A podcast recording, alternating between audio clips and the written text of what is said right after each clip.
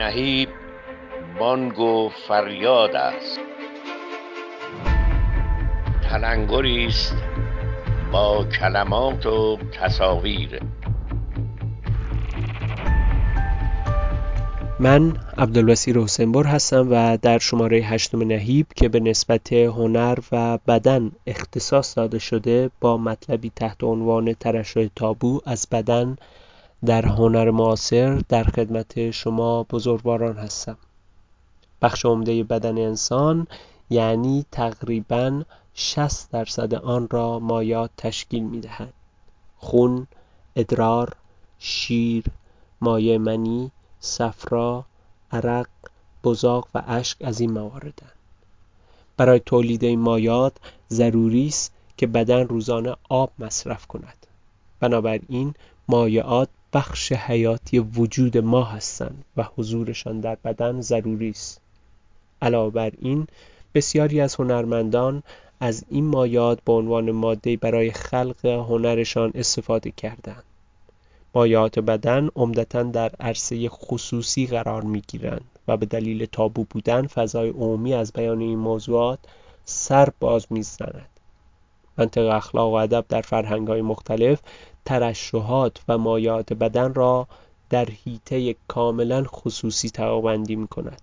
مثلا جامعه شهروندان انتظار دارد در مورد خون قاعدگی راحت گفتگو نکنند و یا شیر دادن کودک در عرصه عمومی نباید انجام شود و این موضوعات برای هنرمندان فمینیست مسئله جدی بوده و نسبت به این موضوعات واکنش نشان دادند.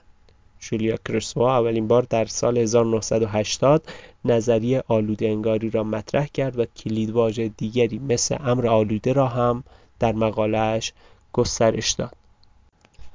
کریسوا در مقاله قدرت های وحشت ادبیات و هنر را به عنوان عرصه هایی که آلوده انگاری در آن رخ می دهد معرفی می کند و ادعا می کند که امر آلوده موضوع بسیاری از آثار هنری آوانگارد است و تجربه آلوده انگاری هم در فرایند تولید این آثار هنری و هم در مواجهه با آنها رخ می دهد. در سال 1993 در موزه ویتنی نیویورک نمایشگاه با عنوان هنر آلوده برگزار شد و در این نمایشگاه آثاری به نمایش درآمد که با معیارها و هنجارهای جامعه منطبق نبودند و این مسئله باعث حساسیت و انتقادهایی شد و در این میان عکسهایی از آندرسرانو هم که با مایات بدنی کار کرده بود حضور داشت. بعد فاستر یکی از دلایل روی آوردن هنرمندان معاصر به بازنمایی امر آلوده در آثارشان نارضایتی از نحوه بازنمایی واقعیت است و به دلیل همین نارضایتی است که بازنمایی واقعیت که پیش از این سرکوب شده بود این بار در قالب بازنمایی امر آلوده و تروما بازگشته است. یکی از جنبش های شاخصی که هنرمندان پیرو آن به بازنمایی امر آلوده در آثارشان پرداختند جنبش فمینیست است. هنرمندان فمینیست اعتراض خود به نظم نمادین را با بازنمایی امر آلوده در آثارشان نشان می‌دهند. آنها از موضوعات ناخوشایند بهره می‌برند تا ها و کلیشه های دیرین را بر هم بزنند. مثلا یکی از این موضوعات مایات بدن است که در بیان هنری از آن استفاده می کنند و این دقیقا یعنی موضوعی که تبدیل بهش تابو شده است را به عرصه عمومی می آورند. این هنرمندان نمودهای امر آلوده چون خون، ادرار و سایر مایات بدن را فرا می‌خوانند تا نظم نمادین را به چالش بکشند. بقیده کریستوا انسان با آنچه نزد خود خوب است و انکار آنچه نزد خود بد است معنای خود را شکل می دهد و در این جداسازی پای بدن را میان می کشد. هنرمندان فمینیست معتقد بودند زنان در طول تاریخ از دنیای هنر کنار گذاشته شدند. این هنرمندان با تغییراتی که در دهه 1960 و 1970 ایجاد شده بود در پی آن بودند تا از بدن و همچنین مایات بدنشان برای بیان هنری استفاده کنند. و این راهی بود که این هنرمندان توانستند روایت های سنتی را در مورد آنچه ما هنر می‌دانیم و آنچه از بدن یک زن انتظار می رود بشکنند. این هنرمندان با استفاده از بدن و مایات بدن خود مانند خون قاعدگی و شیر مادر به عنوان یک مدیا با زیر سوال بردن سنت های مرسالارانه فضای دیگر در هنر خود ایجاد کردند. موج دوم فمینیست در ایالات متحده در 1970 رخ داد و هدف اصلی جنبش به دست آوردن برابری حقوق زنان بود و هنر فمینیستی در دهه 1970 زنان و بدن آنها را به گونه‌ای نشان داد که قبلا هرگز دیده نشده بود.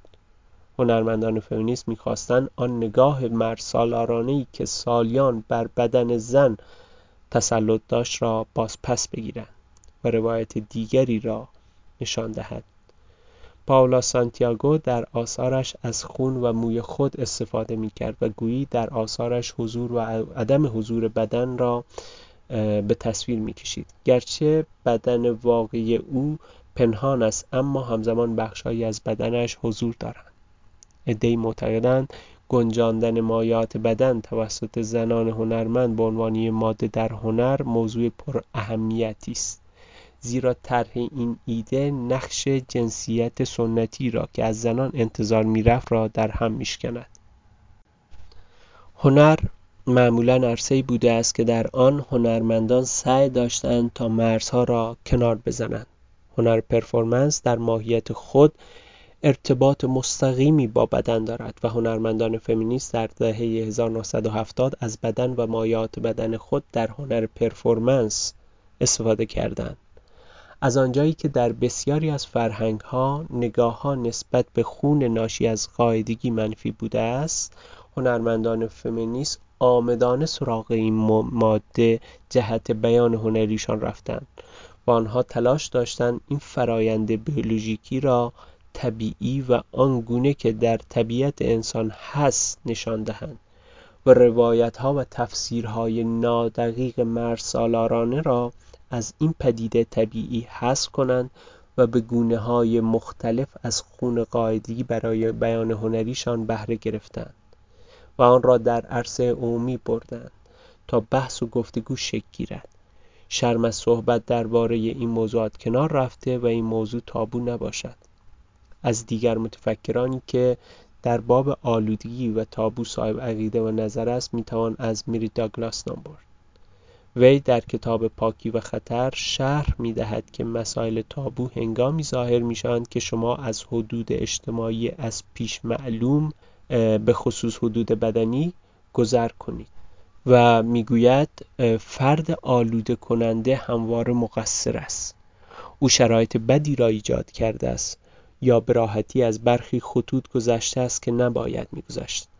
بنابراین هر آنچه از حدود بدن بگذرد در معرض خطر ایجاد ناپاکی و انتقال آن به جامعه است.